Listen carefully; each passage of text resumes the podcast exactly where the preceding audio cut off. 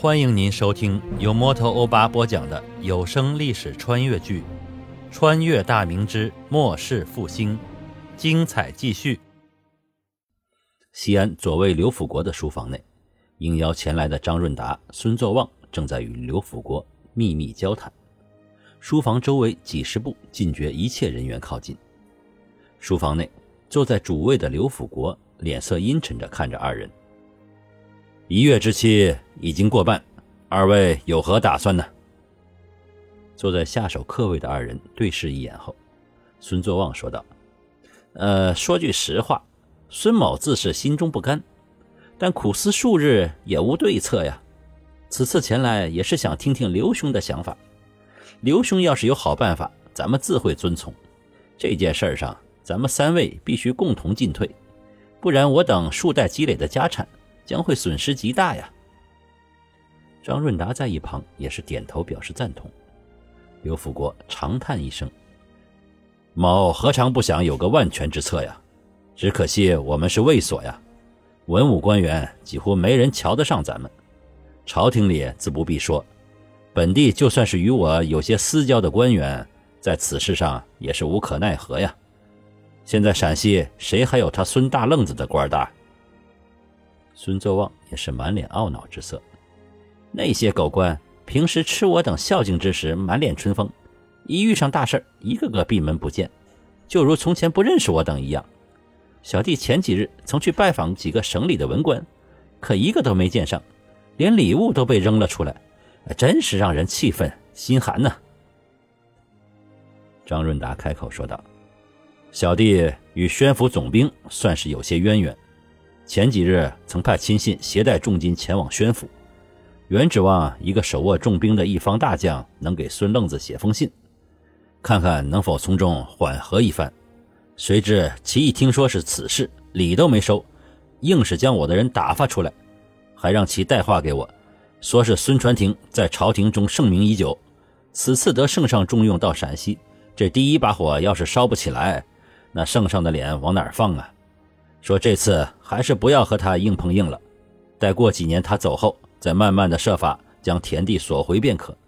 哎，小弟何尝不知这样是最为稳妥，可就是心里咽不下这口气。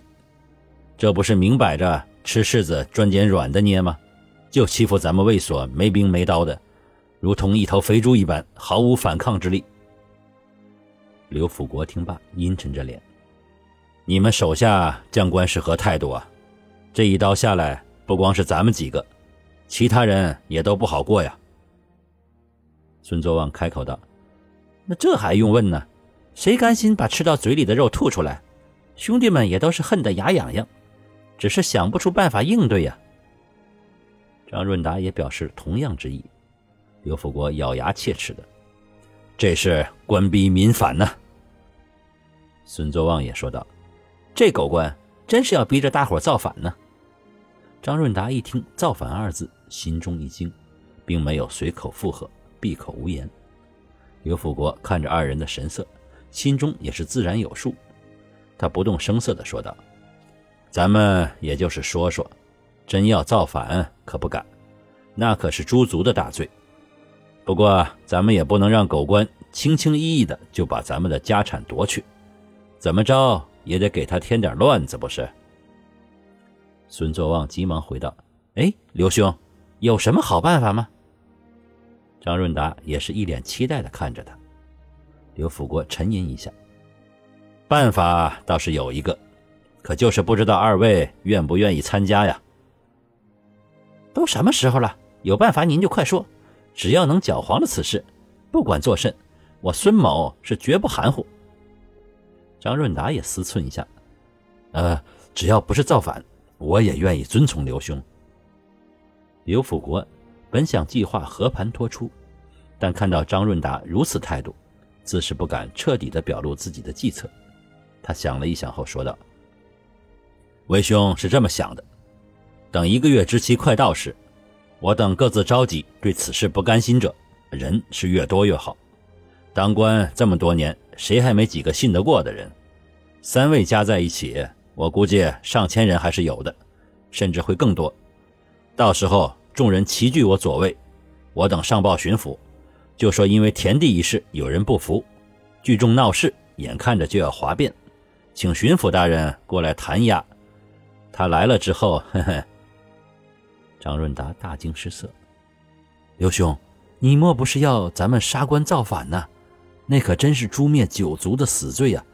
我等皆是大明官员，无论如何也不能做反贼呀。”孙作旺轻蔑地看了他一眼：“造反就造反，那些泥腿子啥都没有了，还不是造反吗？现在还成了气候呢。就算造反，咱们手里有粮有钱，招兵买马那还不简单？”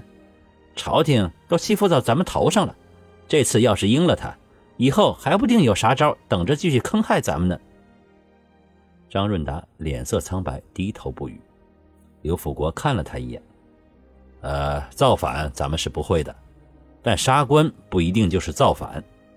如果巡抚大人被愤怒的军户所害，与咱们有何关系？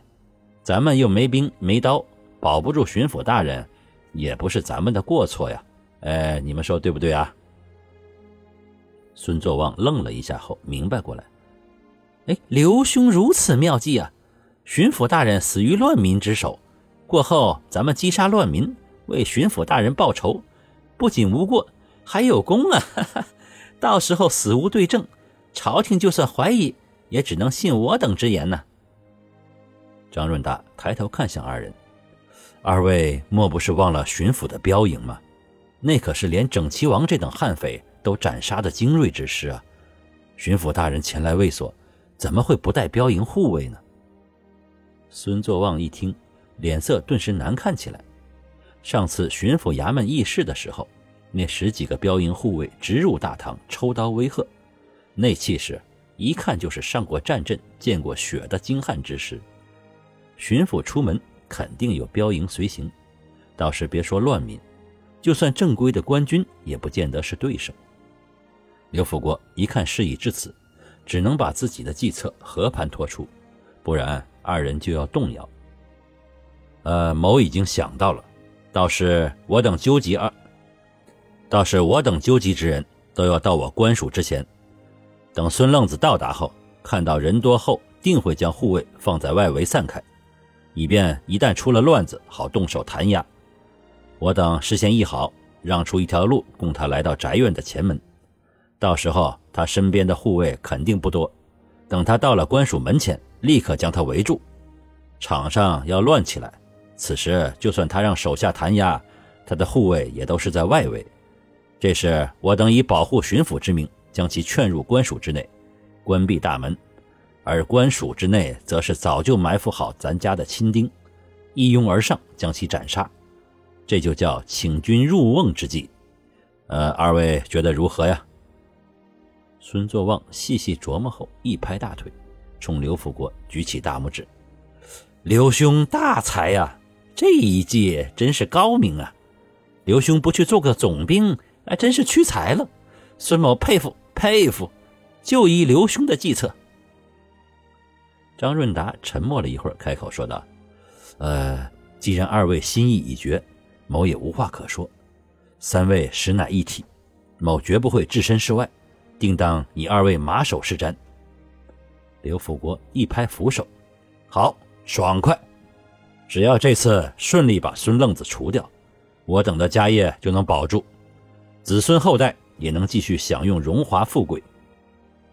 孙作旺异常兴奋，仿佛看到了孙传庭人头落地的场景。